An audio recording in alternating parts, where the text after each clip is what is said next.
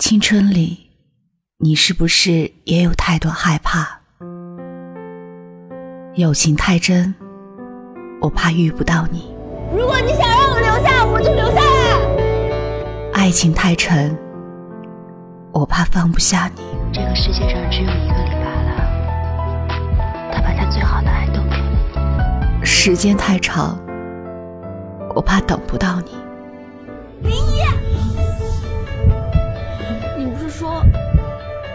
去一个只有我们两个人的地方吗？距离太远，我怕追不上你。沈佳宜，我很喜欢你，非常喜欢你，总有一天一定会追到你。可是有一天，我们回头会发现，原来青春里的每个人、每件事，都是我们最想留住的小幸运。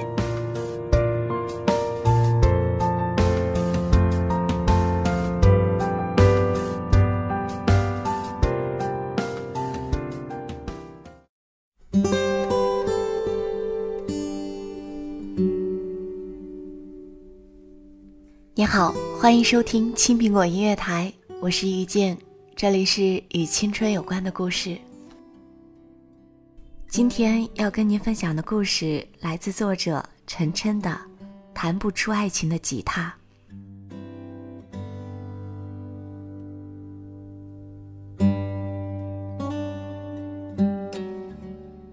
有人问我，寝室的哥们儿都在学吉他。他们说，现在的姑娘都爱会弹吉他的男生，真是这样吗？我弹吉他十二年，大学里搞过乐队，拿过十佳歌手，但看到这种问题还是会心痛。其实一开始学吉他的时候，只是因为初中那会儿逃避学习，又实在找不到什么娱乐的方式，我很想早恋，但是当时的我从没有想过用吉他来撩妹。一方面原因是刚开始学技术不到位，另一方面，那个年纪的姑娘都迷恋明星，对我们这些嘴上刚刚长出绒毛的猥琐少年毫无兴趣。后来上了大学，吉他技术突飞猛进，我默默的想，现在姑娘们都长大了，应该会更注重内涵，喜欢有才华的男生了吧？不过现实似乎跟我想象的有点偏差。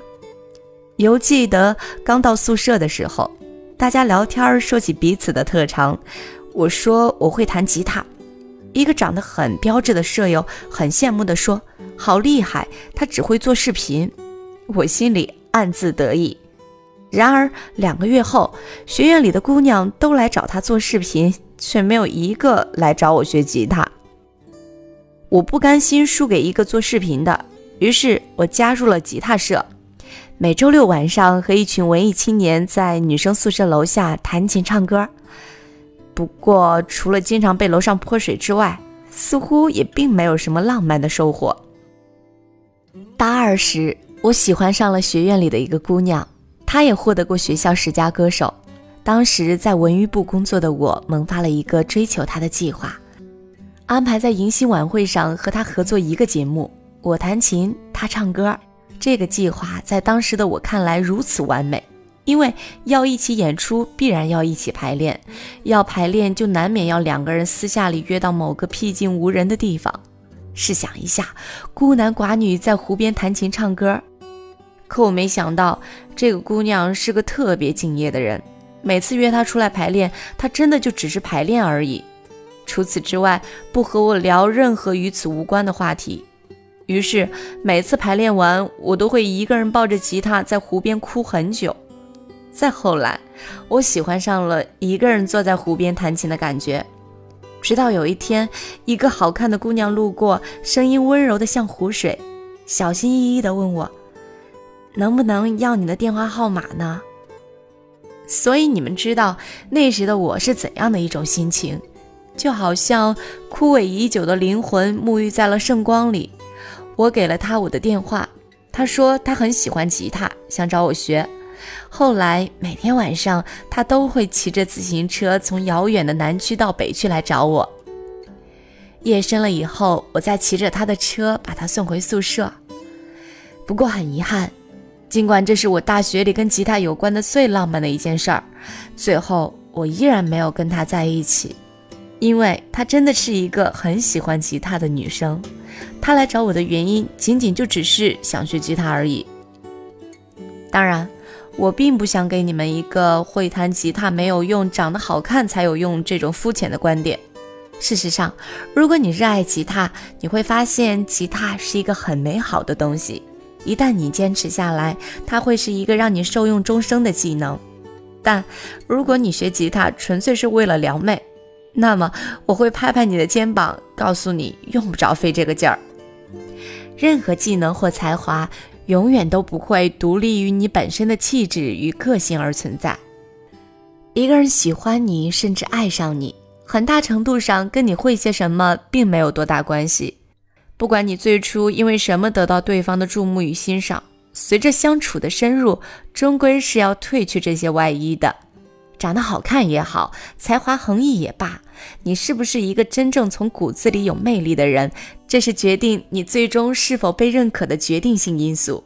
所以，与其做抱着吉他在女生宿舍楼下唱歌表白这种蠢事，不如多看点书，培养自己的谈吐，让自己变得更有修养。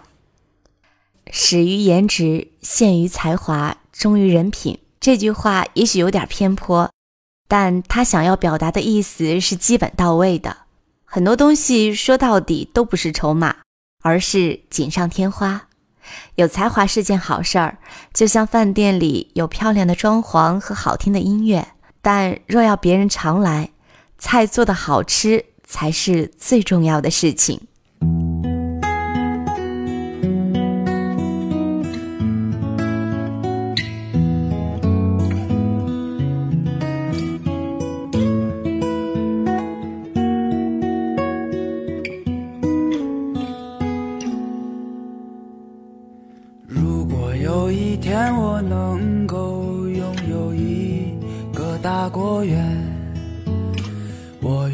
下所有追求，做个农夫去种田。每一个早晨，我耕耘在绿野田园；每一个黄昏，我守望在乡间的麦田。我会把忧虑都融化在夕阳里。让孤独的心等待秋收的欢喜。哦，如果那个时候我身边没有女朋友，我不介意谁会来给我一个周末的问候。哦，如果那个时。之后，我依然牵着她的手，我们会幸福的坐上树枝头。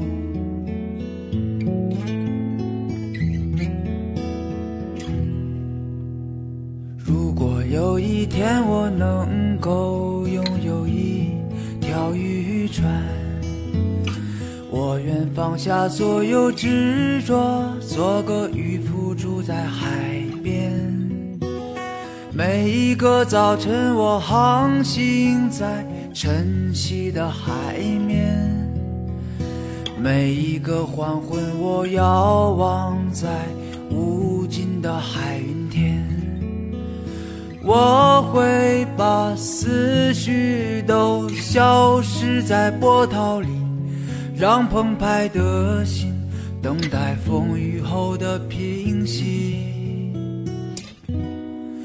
哦，如果那个时候我身边没有女朋友，我不介意谁会来给我一个周末的问候。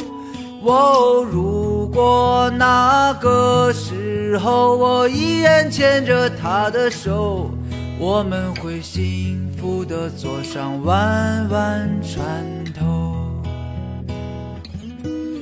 哦，如果那个时候我身边没有女朋友，我不介意谁会来给我一个周末的问候。哦，如过那个时候我依然牵着她的手，我们会幸福的坐上弯弯船头。我们会停泊在爱人的码头。